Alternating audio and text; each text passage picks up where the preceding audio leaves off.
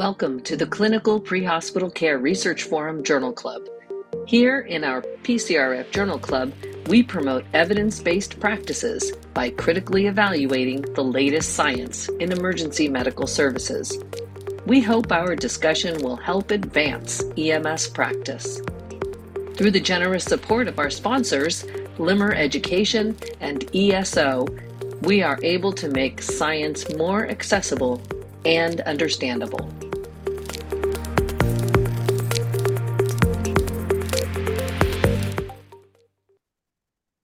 Right, welcome everyone to the February 2024 edition of the Pre-Hospital Care Research Forum Journal Club podcast. Uh, again, thank you to our sponsors, Limmer Education and ESO, for making it possible for us to be here today and discuss this research. I'm Remle Crowe, and I am joined today by Dr. Tony Fernandez, Dave Page, Jeff Rollman, Michael Kaduce, and Dr. Bill Toon. And we are also very fortunate today to have with us from the authorship team of the paper that we're going to be reviewing, we have Dr. Louis Fornage and Dr. Lawrence Brown. So special welcome. And as a reminder for everyone, the article that we're going to be taking a look at is Pre-hospital intervention improves outcomes for patients presenting an atrial fibrillation with rapid ventricular response. That's a mouthful. Published in Pre-hospital emergency care. And as always, our discussion will be paired with a Journal Watch article in EMS World written by our very own Michael Kaduce. And I encourage you all to go check that out. It's at emsworld.com under the category of education and training. And thank you to all of those who are joining us live today. I see we've got quite a crowd. So as we begin, just to remind all of you listeners, you can use the chat feature on your screen, type questions and comments into the discussion, and I will be bringing those in as we go. Um, so with that, let's kick off. I would like to first welcome again our authors. So thank you, Louis. Thank you, Lawrence, for joining us today. Um, I think it would be wonderful for our audience if before we dive into the paper at hand, if we could just hear a little bit about who you are, what you do, and I'm curious about how you got interested in the space of EMS research. So, Louis, let's go ahead and start with you. Yeah. Um, thanks for this uh, opportunity. This is this is awesome. Um, so, uh, my name is Louis Fornage. I'm an ER uh, physician in Houston. Uh, I'm uh, board certified in emergency medicine and uh, emergency medical services. Um, I have been involved in EMS uh, since I was in college. Uh, stayed involved during my uh, medical school training as well too, and I feel like uh, there were wonderful clinical opportunities that I absolutely enjoy in the pre hospital setting, uh, but I felt like there were even more opportunities that still um, were available with regards to bringing the research that was being published and introduced to the world of emergency medicine and bringing that one step forward to the pre hospital setting. And so, as soon as I finished, completed my fellowship training in, uh, in EMS, I started looking for opportunities and uh, came across my my first big one was uh, was this one actually with the the ESO Research Symposium. Um, and overall, just very it was very accessible. It was easy to meet some uh, wonderful folks who do a lot of work uh, in this in this area, um, and it's led to great opportunities. Awesome. And we are so glad that you're here and glad that you were able to take on a research project like this. Um, very fortunate that you're sharing your time with us. So thank you. And I will turn it over to Lawrence. Tell us a little bit about who you are, what you do, why you got into EMS research. Thanks, Emily. So uh, I'm Lawrence Brown. My real job is I am the Director of Research Education for the Department of Surgery and Perioperative Care at the Dell Medical School here in Austin, Texas. Uh, but I am a paramedic by vocation, or at least I was. I started life as a paramedic in Eastern North Carolina, uh, originally as a volunteer and then eventually in a uh, paid organization. And it was there that I got involved in research. I had started working for uh, our local division of EMS, the medical director's office. and it was affiliated with East Carolina University. And so those physicians had to do research as part of their job. And so that's where I got involved in research and found that I had uh, an affinity for it and an interest in it. And I was working with people who uh, supported me and uh, helped me learn how to do that. And that's how I first got involved. Well, and we're lucky to have you here who now supports so many others. And Lawrence is very humble. He'll never tell you, but he literally wrote the book on EMS research. What might be what Dave Page was happening to say. Indeed. Uh, amazing to have the the expert of uh, with us, and I, you know, he's very humble. So I, I really don't uh, uh, don't think he's gonna, you know, uh, toot his own horn. But um, Lawrence has been a board member for the PCRF for years, and uh, actually was teaching workshops uh, with Baxter Larmon at conferences when I, it was just a twinkle in everybody's eye. So um, it's absolutely a, a, pleasure and an honor to have him on. So don't be shy, and and do please uh, when you get uh, into kind of the how did this paper come about? Talk a little bit about the workshop itself. Well, why not? Let's just go straight there. I think we're ready to dive in. So let's talk about, you know, how did this project come about and specifically the workshop, but also the topic? Like, how do we know that this thing is important and not studied? Yeah, um, I think this was definitely one of the highlights of the uh, the ESO research workshop. Um, uh, it was a it was very easy to come up with uh, folks that had common interest, and um, this is a topic that we all had um, questions about. I think these questions stem from the fact that when uh, we uh, uh, talked about this um, and further looked into it, we noticed that there really wasn't a whole lot of there was no significant consensus on pre-hospital management of atrial fibrillation, especially um, uh, for patients who were in um, uh, who had uh, rapid a rapid ventricular rate. Um, and so this is also where uh, the platforms such as ESO, who had um, additional hospital data, uh, would also help contribute to answering this question.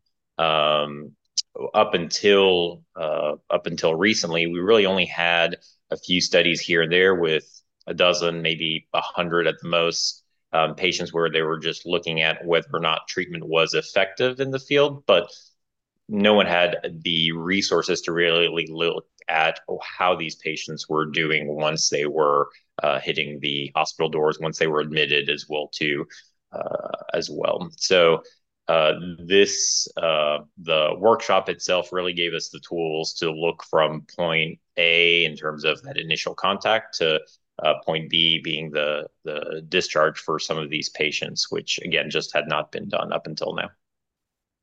Absolutely, and for those who aren't as familiar with this PCRF workshop strategy, this is a Dave Page would call this the speed dating for research approach. It is three days, and prior to those three days, Louis and his team didn't necessarily have this question fully hatched out. And in the period of those three days together with an amazing team that included Lawrence as the statistician, we're able to hone in on this analysis and complete the bones of a peer reviewed abstract, which has since been published elsewhere and presented as well. Isn't that right, Louis? Yes, um, absolutely. Um, and again, there's been a lot of interest in this question by many other folks throughout the country. So I think that this workshop really helped um, not only galvanize the interest uh, initially, but also be a catalyst to being able to bring all this information to um, to the rest of the community. I want to give a shout out to this wouldn't be possible if we didn't have amazing data scientists that uh, have a connection to HDE health outcomes, right? Um, so when you were in the room debating about which um, what what you would study, one of the greatest advantages we have that is truly very unique in this business. And um, ESO is a sponsor, and I'm sure Dr. Crowe is going to be very restrained about how uh, wonderful she speaks about ESO. But it was really not just that we met there, it was that they have connected health outcomes and we can know what happened to the pre hospital patient. and that was that's really unique, right? That propelled us to be able to uh, to do projects that we'd never been able to do before. Absolutely. And I'm excited to dig into this one in particular, and I know that's why our audience is here. So, to remind the audience at home of what this paper's objective was, the authors were comparing those outcomes of patients who presented to EMS with atrial fibrillation with rapid ventricular response, AFRVR, who did and did not receive specifically pre hospital advanced life support rate or rhythm control interventions.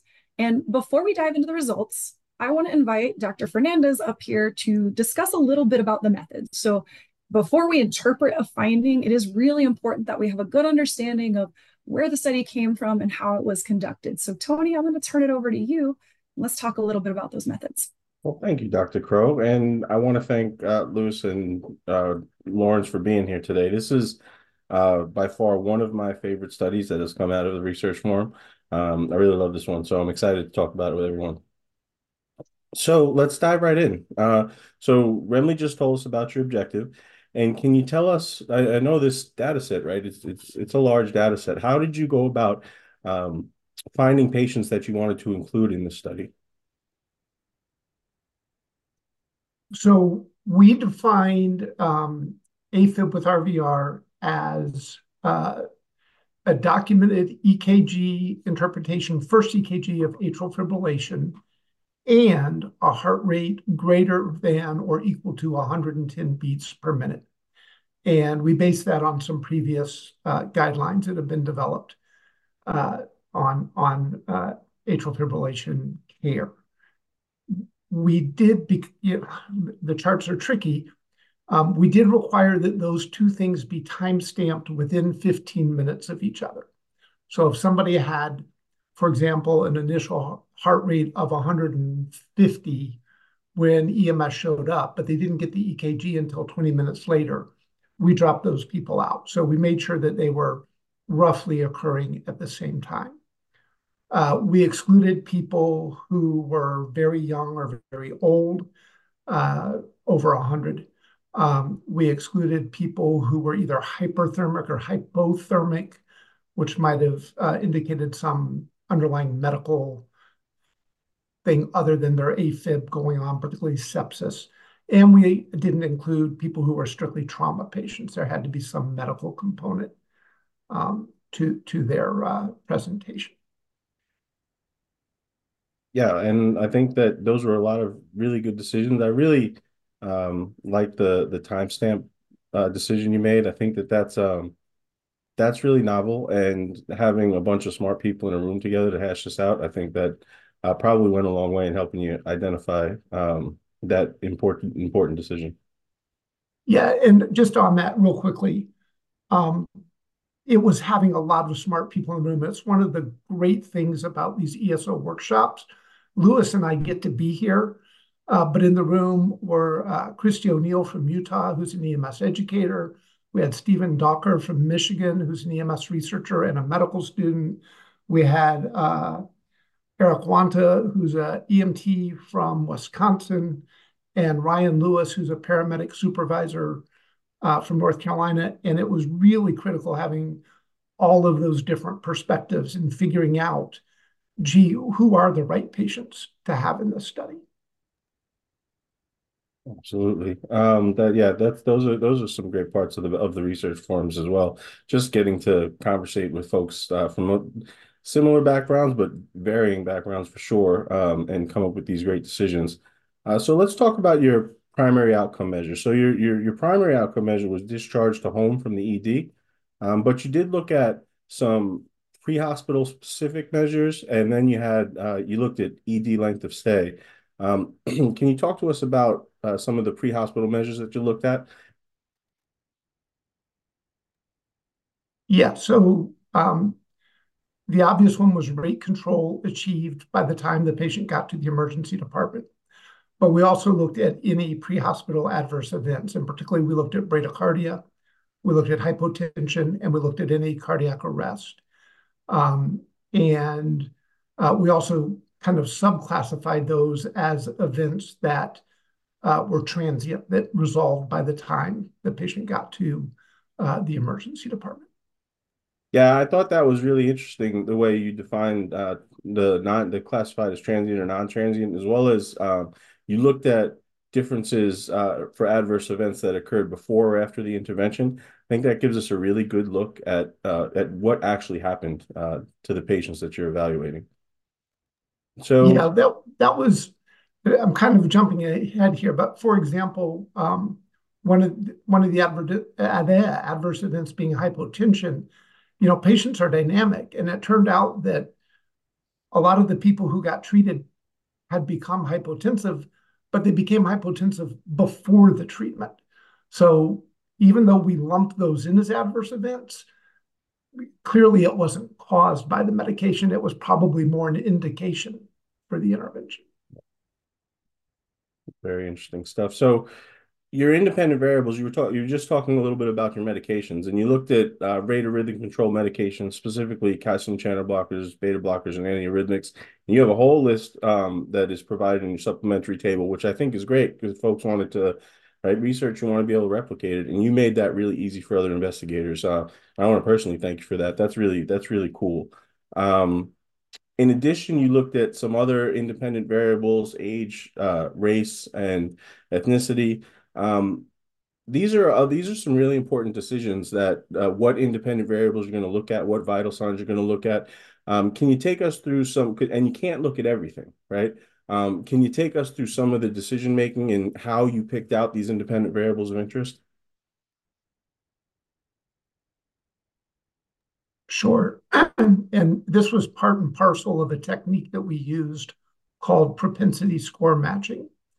Um, it, whether somebody gets treated for their AFib is driven by a lot of different things. It's driven by their clinical circumstances, um, but it's also driven by, for example, agency level factors. What interventions an agency has available, what the local agency's protocols are.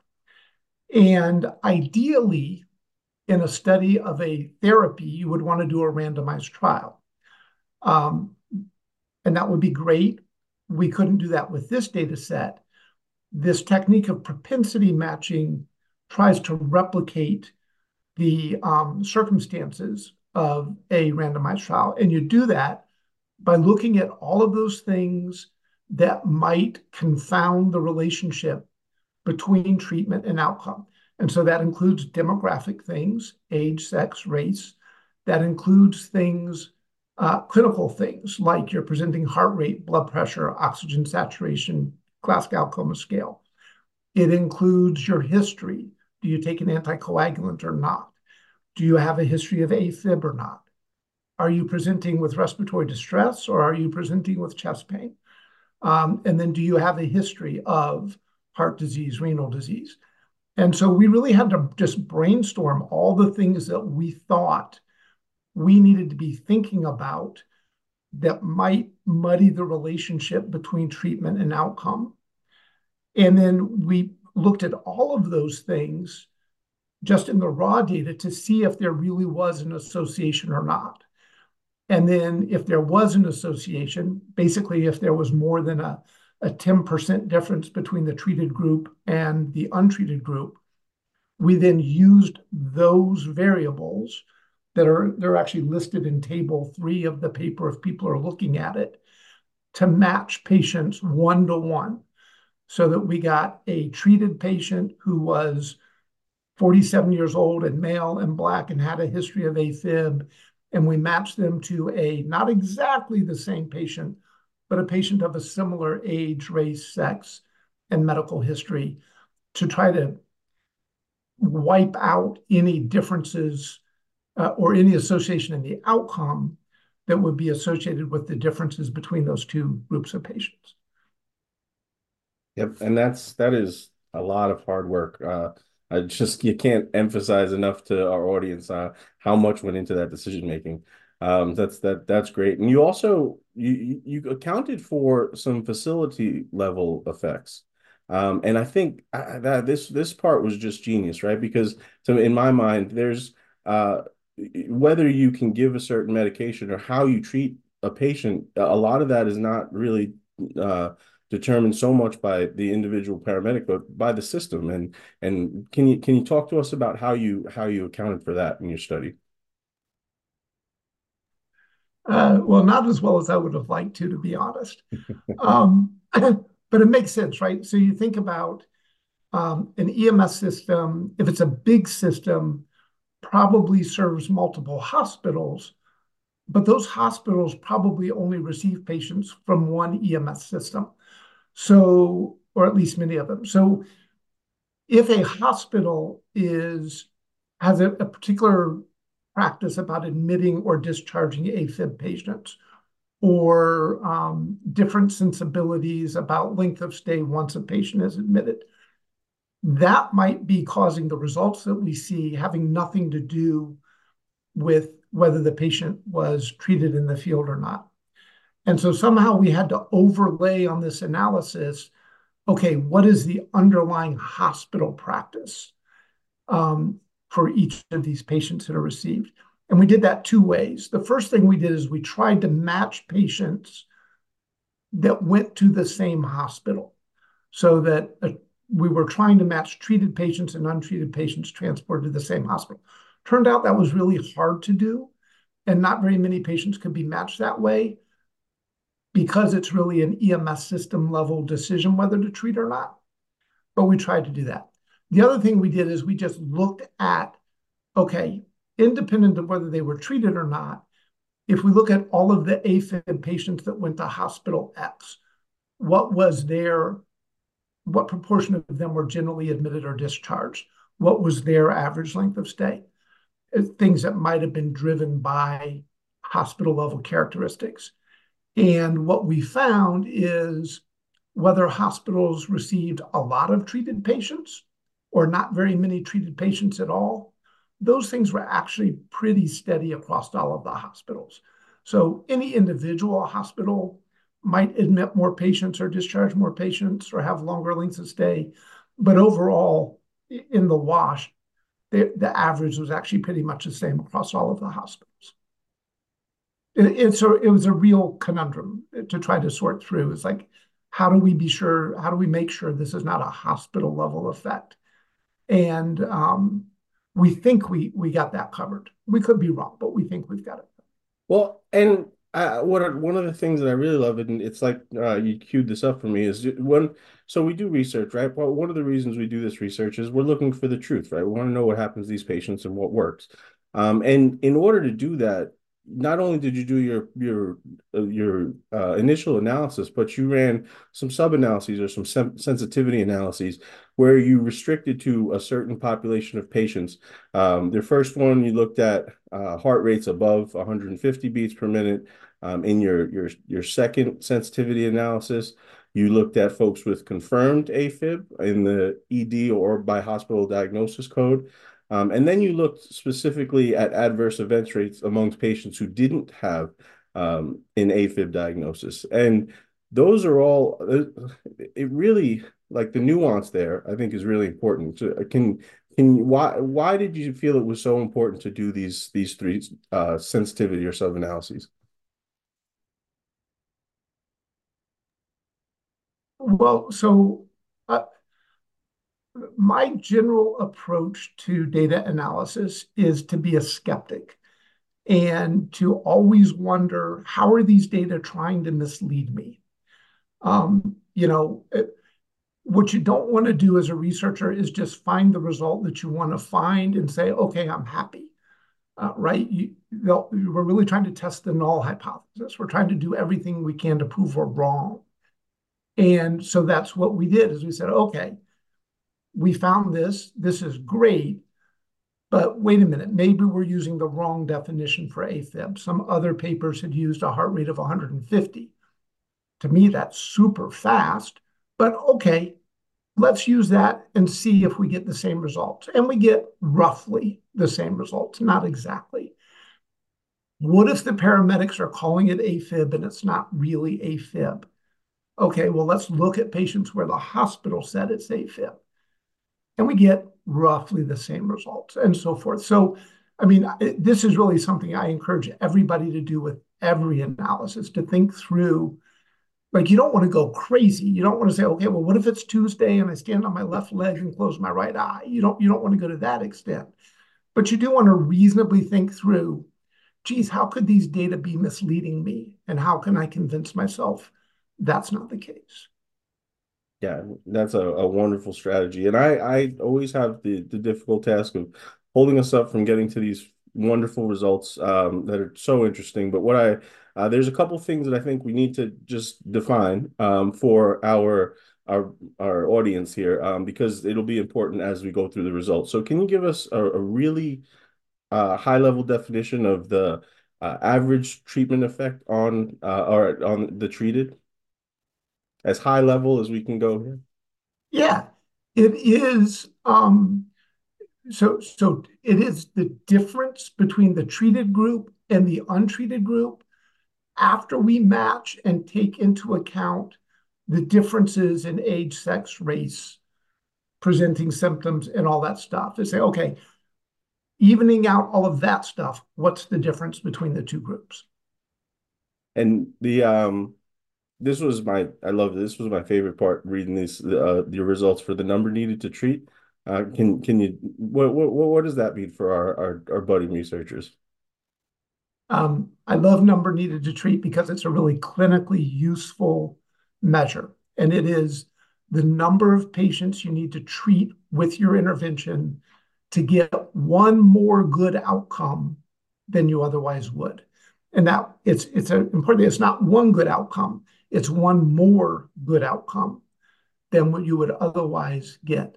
So um, just for it's not these numbers, but if you said a number needed to treat of 10, that could mean that if you treat 10 patients without the intervention, you get six good outcomes.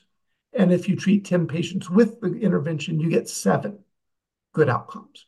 And so the smaller the number needed to treat is, the more clinically useful um, the intervention is.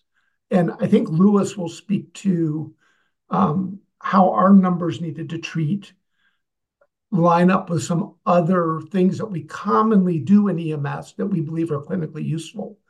Um, and our numbers are the same or better uh, than some of those interventions. Well, I will not hold us up from getting to the results anymore, but I would like to open it up to any of our other panelists um, if they have any methods related questions. Um, otherwise, let's let's dive into these results. They're fascinating. I agree. I am also looking forward very much to the results, and I'm going to invite Jeff. I know he has a couple of questions to get us kicked off with. So, Jeff, why don't you take us away? Hello. Great to have you all on, and uh, definitely looking forward to talking about this study. Excellent work, both of you, and we certainly appreciate you sharing this research with us. So figure one, I think, is a really nice overview of just showing the uh, extent of this ESO data set and how we have just a ton of EMS calls, uh, 911 scene responses, and transports. And you do a really good job in this flow chart, just breaking it down with our large population to our actual subjects. So if you don't mind just walking us through um, from the top down to the bottom, where we kind of narrow in on the data that we're actually looking at.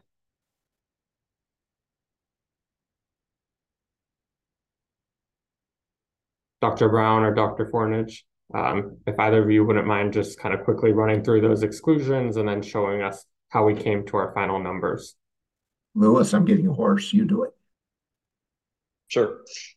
Um, yeah, so I think uh, this was really the uh, the most important part here is uh, summarized um, or summarizing the fact that we didn't want to uh, include folks that would be inappropriately uh, treated with some of these intervention, right? Um, clinically speaking, for anyone who's in AFib with RVR, um, we are looking at first and foremost if there's a reversible cause you want to take that out of the equation because there's no point in slowing someone's heart rate down and um, trying to improve the number um, and leaving that trigger in place so um, and, and again we obviously want to treat patients with AFib in the first place. So um, that's how we got to these first two levels, starting from um, starting from the top. And then, as uh, Dr. Brown mentioned, um, obviously, we're now, uh, or we were interested in the uh, folks with RVR. So that's where we applied our um, uh, our criteria to be able to identify those patients in this in this chart review. And then during the second half of this, we're really getting a better sense of the the interpretation, um, a visual interpretation of what the propensity score matching does. And Uh, when, uh, again, I was fairly fairly new to all these um, terms, concepts. I certainly understood some of the basics, but definitely not at the level that everyone else um, here on the the panel is used to dealing with. But um, I was a little bit concerned about uh, the fact that we would lose a lot of our patients with this this uh, this technique to try to get them get them matched. But again, when we compare the numbers of folks who had a form of intervention, the 4,948, uh, we really didn't lose a whole um, a whole lot. Um, we just uh, dipped down to 4,859. Um, and then the second part here, again, emphasizes the importance of uh, of this paper, I would argue, with the the fact that we had these outcome data data sets available as well too. And I think that this is something that maybe we're we're going to touch on later on, but um, that uh, reduced our uh, sample size quite a bit um, by about 25%, about a quarter. Uh, but this is something that's dynamic. Um, more and more hospitals, EMS services are contributing to it. And one of the things that might be interesting over time is just seeing how our information that we, the conclusions that we got to change as we get more and more of this Uh, uh, data available going forward. Thank you. Absolutely. That really. I want to dive in here for one second. Something that sticks out a lot in this figure one to me, and it goes with Teresa's question that I think I'll bring in now as well, is of those almost 39,000 patients with AFib or RVR, uh, only about 5,000 received one of the treatment interventions that this paper was focused on. So that's something like almost 13% maybe. And I'm wondering, did this finding surprise you all as a team? And a comment from Teresa that might also come into play here is that, you know, is there any indication of whether or not a patient was stable versus unstable? And maybe that could explain some of this difference that we're seeing in that only about 13% of patients got one of the interventions of interest. Um, I'll at least say from my personal experience, um, I've had contacts, clinical contacts with uh, providers, with EMS providers in uh, Texas, in an area that's fairly uh, that's fairly um, progressive in terms of their protocols for EMS. I had some experience for a couple years in North Carolina and in Missouri. These results didn't necessarily surprise me by the end of all this um, because I was shocked to meet a lot of folks. Um, again, originally, I thought everyone had to be treated as soon as your heart rate was was elevated um, at the beginning of my pre pre-hospital and medical career. And then as the years went on, I met more and more people who basically told me, well, you know, if they're asymptomatic, essentially, and they just have a high heart rate, well, the hospital will just take care of them. I don't need to worry about it. And that that kind of nonchalance was a little bit frustrating and surprising, uh, again, having come from places that were a little bit more aggressive, um, and especially knowing that there are other interventions that significantly improve patient outcomes if we start them at point of contact. And we're talking about things like positive pressure ventilation, like CPAP, Uh, now more recently blood administration for various patients, especially trauma patients, as well to uh, steroids in uh, asthma, for example. So um, I guess I wasn't surprised necessarily. And I'll let Dr. Brown kind of touch on more um, the side of getting a better sense of what that pop- both of those populations look like. Yeah, so it's a it's a great point. And it leads into that discussion we were having earlier about why patients get treated isn't just random here. And so absolutely sicker patients were more likely to get treated than super stable patients. And uh, one of the, yeah, and you can see that here. If you look at, for example, just the average heart rate, of the treated and untreated patients. For the, the treated patients, it was uh, almost 160. For the untreated patients, 130. Well, that's a big difference. And so so maybe that partially explains who got treated and who didn't. And so part of the point of that propensity score matching was to say, "Okay, let's select equally tachycardic groups of patients and equally hypotensive groups of patients and equally, not very many of them were hypoxic, but equal equal levels of Um, oxygen saturation in both groups." So that essentially what we did was we kind of carved out the super stable patients and set those aside and limited the analysis to people who were sick enough to warrant treatment. Yeah, I think that makes a lot of sense here because we have, again, a pretty large population. One of the huge strengths of your study that we have large numbers, but we know that that treatment was not at all random. So I think your table one makes a great case for why we need your propensity score adjusting. So kind of moving along, um, we could move to the next table and we could actually take a quick look and see what it looks like. So we have our unadjusted outcomes, but probably don't want to spend too much time on them since we already know these populations are quite different, different ages, different um, different proportions of conditions that could definitely affect it. So want to move down to the next table, actually. And here we could see, um, looking at these treated and untreated, um, both for those that we have hospital outcomes and those that we don't, and we're just looking at pre-hospital rate controls. It's amazing. Almost everything looks nearly identical. Was there anything that stood out at you? I mean, is this exactly what you expected or um, think you could have done better or this was even better than you expected? This is what's supposed to happen. Yeah. Like This is the goal, right? Um, and if we had found leftover things that were not equal, we would have had to then do some additional statistical balancing to deal with that. But this is how propensity score matching works. Um, it is the idea. And uh, so that's why we include that table. This table basically says what we did worked. Yeah, exactly. You've definitely proved that here. And I think seeing that and now seeing building that case for P-scores, we can now move along to our adjusted um, results, our table four. And here is really you could see those differences between those untreated and treated parent patients. So what stood out at you the most of these? Um, I know some findings were more significant than others. Um, is there anything you want to point us to right away? I mean, we could see, I guess my first interest as a paramedic was, do these interventions work? And are we able to achieve rate control in the pre-hospital setting? Yeah.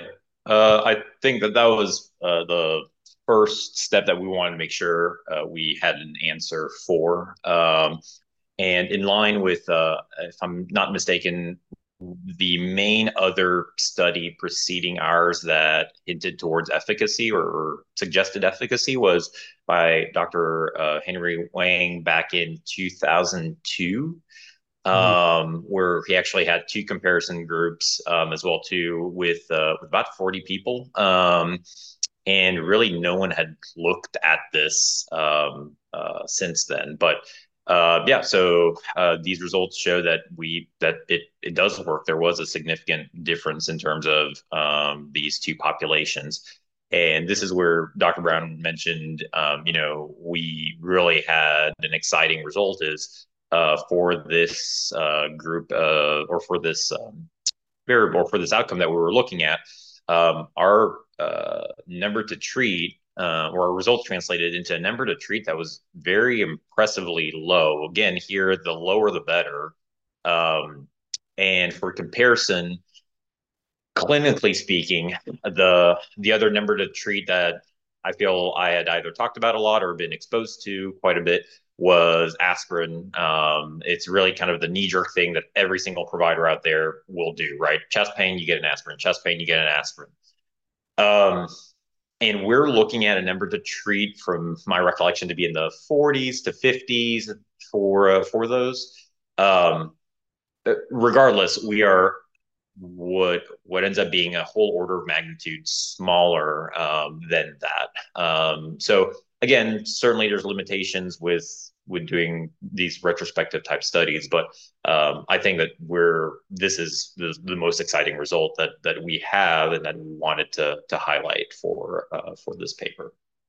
The uh, the other thing that I think is important to just touch on as well too is um, again during our conversation as a group, uh, we felt like it might be interesting to look at uh, the length of stays that uh, patients will then subsequently have if they get transported to um, to the ER and if they get admitted as well too. Um, for that, we did not have um, we did not find a significant difference between both groups. Um, I, I, think the idea of looking at these metrics were certainly uh, were certainly good um, at their core. Um, unfortunately, this is something that um, this data set might not be the best at being able to fully tease out. And I don't think that it's fair to hold this against the intervention and the way that we we built this um, because once you once that patient gets dropped off there are so many things like we are touching on about earlier as well too that uh, will happen based on hospital or ed preferences um, ed policies i should say um, hospital preferences once f- folks get admitted uh, for example, there's a checklist that they just have to go through. Talk to a cardiologist, get an echo, things like that. If it's the weekend, well, you're going to have to wait two days sometimes depending on the facility that you work at. And so uh, we did not find a significant difference there. But um, again, that's really something that should be looked at um, with more access to the um, uh, to what had happened uh, in the hospital versus uh, the information that we readily had available um, through the health data exchange. And that point is really important. I want to highlight what you said and why it's so important that you all have this variety of outcomes. Um, we were just at another research forum in Utah this weekend, and this concept came up a lot about how close is the outcome to what was happening during the EMS encounter. And as we get further away from things that happened during the EMS encounter, it's not necessarily surprising to see that the effect size changes because, like you mentioned, there's a lot of things that after we hit the ED doors are not within our control. And that would be very different between facility and facility and even between patient and patient. So it's nice that these researchers included a measure that happens in the pre hospital setting that is obviously very tightly related to the EMS care, as well as these more longitudinal or lagging indicators like mortality or, or, getting discharged home or the length of stay. So having multiple lenses within a research project is really valuable. Um, and we do have some questions from the audience. I want to make sure that we have time to bring them in.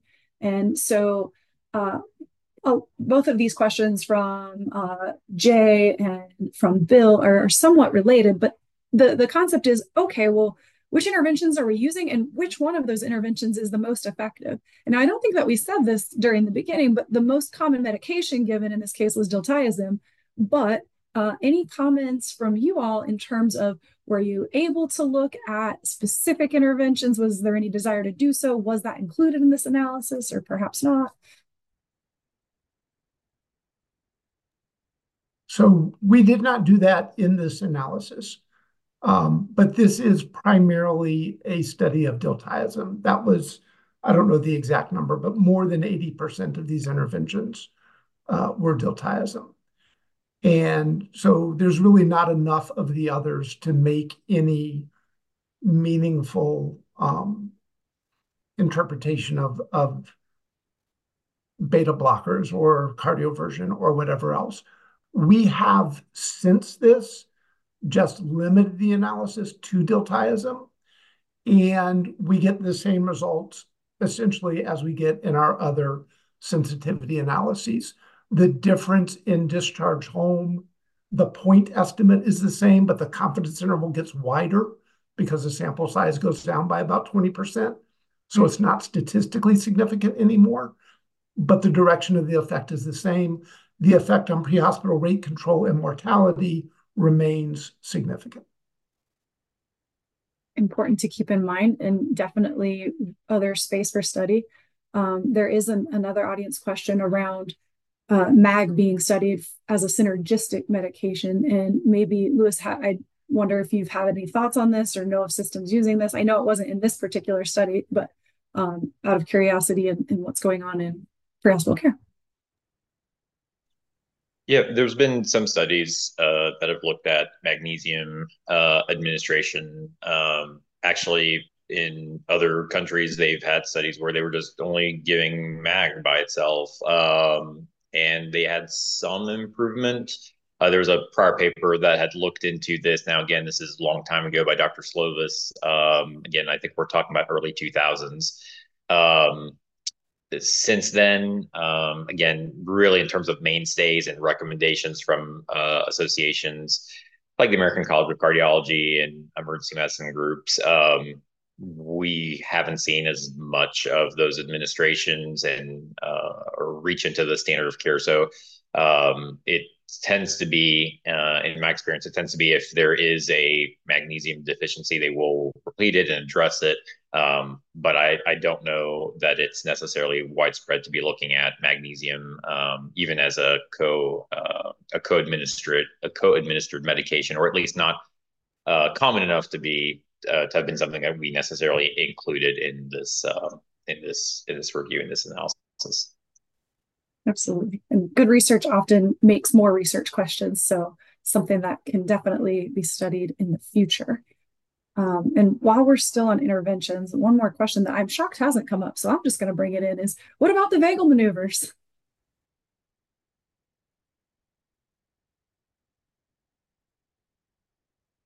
I think Lawrence is waiting for you, Louis. Did you guys look at uh, vagal maneuvers? Why or why not? What did you find? Yeah, um, we did, if I'm if I'm not if I'm remembering correctly, I think one of the issues that we ran into was also the documentation aspect of it, though. Um, just because it's not something that's easily checkmarked in terms of uh, being available um, in the the PCR.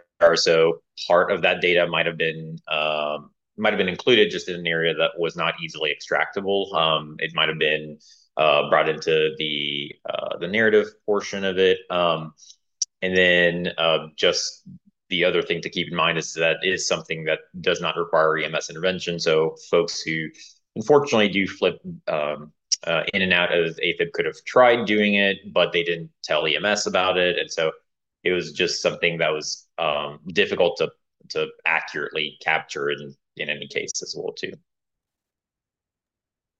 Yeah, and I would just add to that. This this was something we worked through in the workshop, um, and it's why we decided to describe our study as a study of advanced life support interventions. Right. So vagal maneuvers are arguably a basic life support intervention, but but the point is the documentation was really sketchy.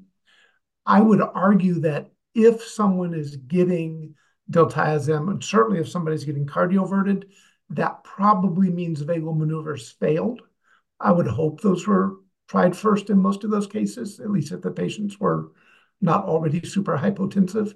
Um, but that was very rarely documented. We did actually match on that, though, in the propensity score matching. So again, um, the proportion of patients that had documented vagal, vagal maneuvers is the same in both groups.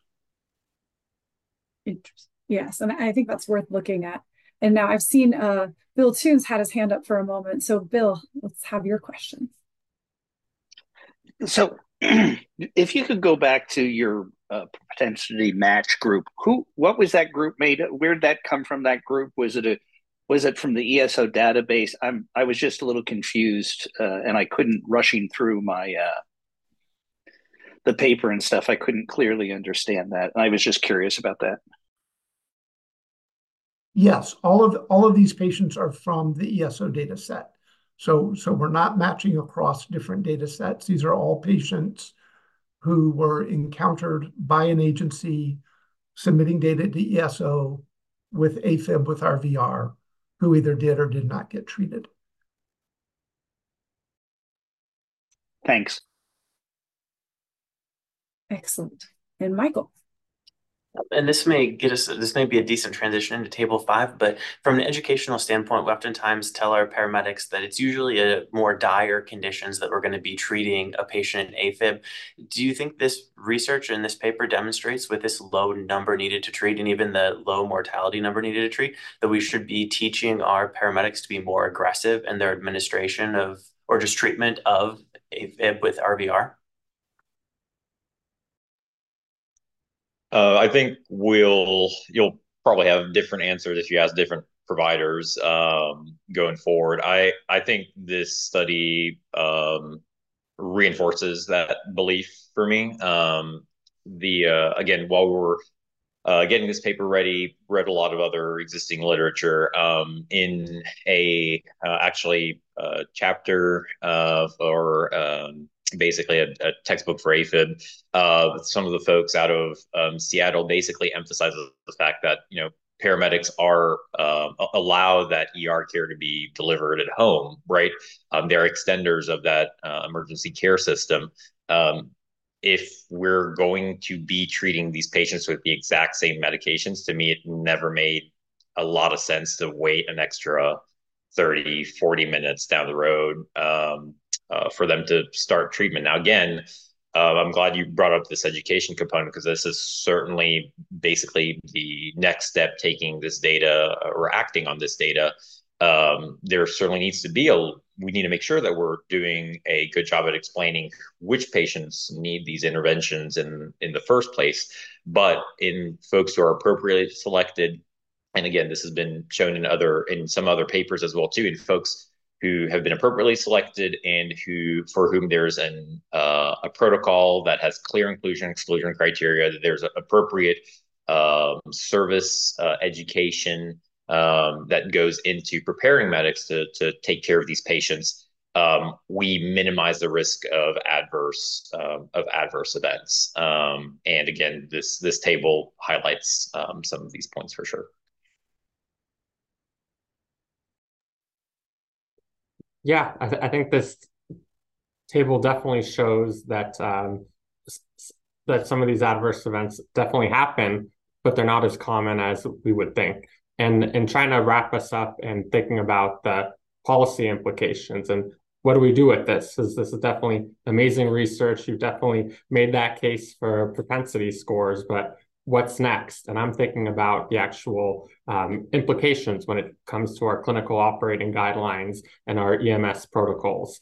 And I know there are many um, um, interventions which we do, which we have standing orders for. For example, vagal maneuvers or um, or cardioversion if the patient is extremely unstable. But I also know in many systems, cardizem or diltiazem often requires a medical order from a physician. So online medical control because of this fear that, oh, it'll tank their pressure and, oh, why not just wait? You know, if they become super critical, then you cardiovert them. But for now, just watch them and they'll deal with it at the ER. But based on this, we could see that yes, hypotension happens, but uh, when it but it's usually pretty brief uh, doesn't really tend to be um, non-transient. That's super uncommon. But I was wondering if you have any recommendations for potentially medical directors that might be on this call or paramedics that are involved in protocol committees and trying to decide should we move this from you know online medical control only to um, to standing orders. Yeah. Um, again, I've uh, worked and looked at uh, protocols where this this was a standing order. Um, so it's certainly feasible. Um, the uh, I think even more importantly than just the rates of uh, persistent uh, hypotension, uh, I think looking at the fact that this uh, this adverse effect doesn't lead to any significant changes in really the, the biggest concern we have is you know you will permanently harm the patient. So things like cardiac arrest, um, are those rates are are unchanged as well too. I think that that's really kind of linking all these these adverse events together, and again demonstrating that safety profile. Um, again, I, I think that there there's probably a lot more that would go into those recommendations to to change protocols, but um, I think one of the big things to remember as well too is nowadays we've built much more robust QA QI programs um, across the nation. There are more and more EMS fellowship trained physicians that hopefully are um, you know also progressive minded and and want to move the needle forward. Um, I would argue that this is a lot simpler change than, um, for example, implementing a blood program um, in a service, right? There's a little smaller cost to being able to implement this intervention. Yet again, if you have a blood program and you wouldn't, um, if you don't have access to this, for example, uh, the marginal cost is going to be getting access to the medications, for example, if you don't carry them. But again, the QA QI side of things, the education side of things, uh, is certainly there. Same thing for um, for intubations. We've moved towards video laryngoscopy in a lot of services. Again, these are reviewed cases, um, so the infrastructure is there. Uh, it's just a matter of again being able to provide this information, have it in a succinct package to be able to bring it to these committees to these groups and say, look, sure, I mean, there's always going to be bad outcomes. The name of the game is to minimize the the frequency of these events. And uh, again, we have the systems in place for it. And look, turns out they're not happening that often, and we're not coming across these large amounts of patients who are getting harmed by this intervention, as long as it's done in a um, in a supervised manner. Yeah, I absolutely agree. And then just want to bring in one more audience question. Bill Robertson is asking about um, hypotension as a possible contraindication in protocols which do allow standing orders, for example. But we also know that hypotension could be an effect of somebody who has such a rapid heart rate from that very rapid AFib. So he was asking your thoughts on cardizem, on sorry, diltiazem, um, and potentially still utilizing it in these cases, since we've seen based on this study that non-transient hypotension pretty similar in both groups. Yeah. Um, so that's certainly maybe a situation where I'd maybe still loop in uh, medical control. Uh, that is, uh, that's a good point, though. I've certainly had my fair share of patients, and I've heard of similar situations where, um, with that rate being slowed down, they actually noticed a paradoxical increase in that um, uh, in that uh, blood pressure reading.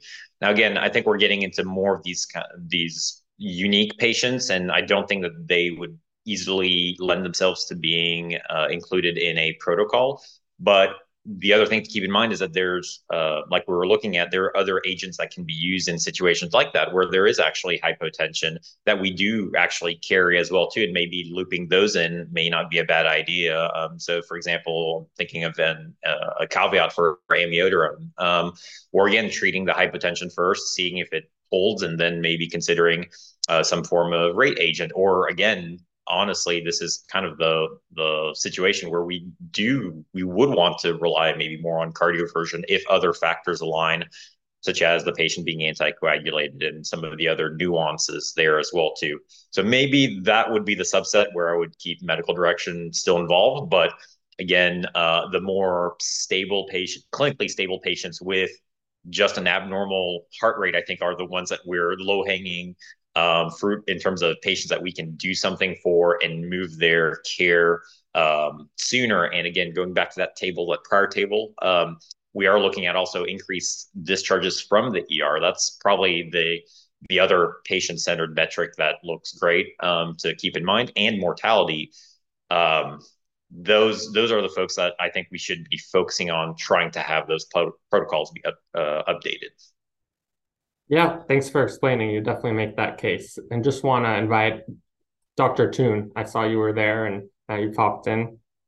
Welcome. Yeah, just real quick. I have uh, just one more comment than anything else, but I do want to thank you for your time and the effort in this paper. That was quite wonderful.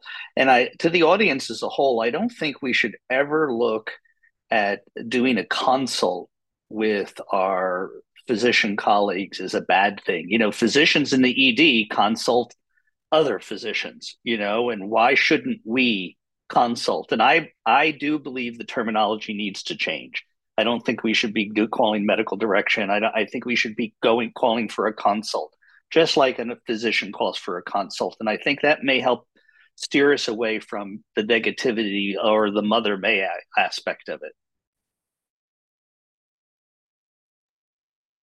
I think that is an important distinction too, especially as we get into culture of safety and you know not hesitating to reach out to get a second opinion is important. Um, now I have the truly enviable task of wrapping us up. An hour goes by really fast when it's such an important and exciting study. But I do want to thank our authors and give them an opportunity to leave us with some last thoughts or last words or anything else that you would like this audience to know before we go. Um, so, Louis, I'll start with you. Any final high level thought, takeaway from this paper that you want to make sure that our audience has before we leave? Uh, yeah, I think just two real quick. One, if you uh, notice uh, something that doesn't make sense, uh, dig into it. Um, look at the look at the data uh, or the lack thereof. Um, uh, studies that have been done on a particular topic that you're interested in like I said, until I sat down with the with this group, um, with our group, um, I kind of had this suspicion that there was not a lot um, that had been, uh, or, or, there's just so much variety with regards to this topic and how we manage these patients. And uh, I'm I'm so grateful to have been able to sit down and again educate myself on the uh, previous literature uh, and uh, learn more about how this process works from a research standpoint as well too. And then the second thing I wanted to say, um, uh, again, um, I certainly uh, through medical school they try to get us to do more um, research. Uh, it was a valiant attempt, but uh, I'm nowhere near again the level of expertise that that y'all are. This is a wonderful uh, podcast as well too. And what y'all are doing is great um, for for us um, uh, for for us professionals. I would highly encourage every single uh, person who hears this podcast, like I'm sure everyone has done in, in the past, to um, reach out to y'all and consider going to this workshop. Um, uh, again, I when I went, I didn't have any academic affiliation or anything like that. I was really kind of on my own. Um, I believe I was maybe the only physician that was there in that group. Uh, I made some great relationships with within my group and um, outside of uh, this this workshop group as well at, at ESO. Um, and I'm just humbled by the things that I have learned in terms of again the process of uh, research uh, and the statistical analysis that goes behind this. Um, I could have never done anything close to this without um, the input of folks on this panel, including Dr. Brown. And it was just great to also learned so much from um, how pre-hospital medicine gets practiced differently in different parts of the country and that workshop brought all those things together. It was awesome. Absolutely. Well thank you louis certainly appreciate both the great advice to look at something critically when it doesn't make sense and the words of encouragement for new researchers. I completely agree. Don't have to have any experience or expertise to join one of these research workshops and find out is this something i would love to be part of um, next one will be in September in Austin. And so we'll have registrations open for that really soon. Keep an eye out on the PCRF website. And I will turn it over to Lawrence for any last words, thoughts, words of wisdom, uh, existential crises, whatever it might be. We'll, we'll let you have that last word and then I will take us out of here because I know people have places to go. Thanks, Remle, and thank you for having us. Um, I'm going to say two almost completely conflicting things. The first one answering the last comment in the chat, and then the last one being a caveat, which is um, historically, I think one of the hesitancies about particularly diltiazem, but just treatment for AFib has been, well, it might cause hypotension or something bad. And I don't really see the benefit of treating it earlier. These data now show that there is a benefit of treating it earlier. And it's a small enough benefit that any one person probably wouldn't perceive it. But when we put all of these data together, you can see it. There's, you know, a, a 4% difference in discharge to home or whatever the actually it's 8%. Um, you know, so that's important. And maybe for those of you who are trying to get your protocols and formularies changed, this will help um, assuage some of the concerns that physicians have. Now, having said that, this is one study, and we love our study. We think our study is great, but no single study should ever completely convince you of anything, even mine. Um, there's always room for additional studies, either more retrospective studies in different populations or using different inclusion and exclusion criteria, or hopefully at some point a prospective randomized trial. Um, but we always want studies that ask the same question and give us multiple studies with answers to draw our inferences from. So um, as much as we love this study, uh, this is not the end all and be all of this question. Important words of wisdom for sure, and keeping us humble both as researchers and clinicians and ready to evolve as the science continues to evolve, which is never ending. Um, and we are at the end of our time together, so I want to say thank you one more time to our authors who have generously shared their time with us. Thank you, Lawrence. Thank you, Louis. Uh, thank you to all of our panelists who have been so participative today and to our wonderful audience and those who will listen later on. And with that, I look forward to seeing you all next time. Our education research podcast will be happening Friday, February 23rd, and the next clinical podcast, Monday, March 11th. So thank you all for listening, and we will see you next time.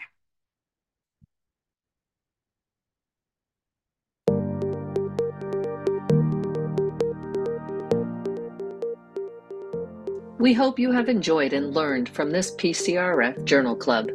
Please share it with other interested EMS professionals. An archive of past journal clubs can be found at pcrfpodcasts.org. You can also find us on Facebook at PCRF at UCLA and on our website, prehospitalcare.org. A special thank you to our sponsors, Limmer Education providing educational tools for success at every stage of your EMS journey. And ESO, dedicated to improving community health and safety through the power of data.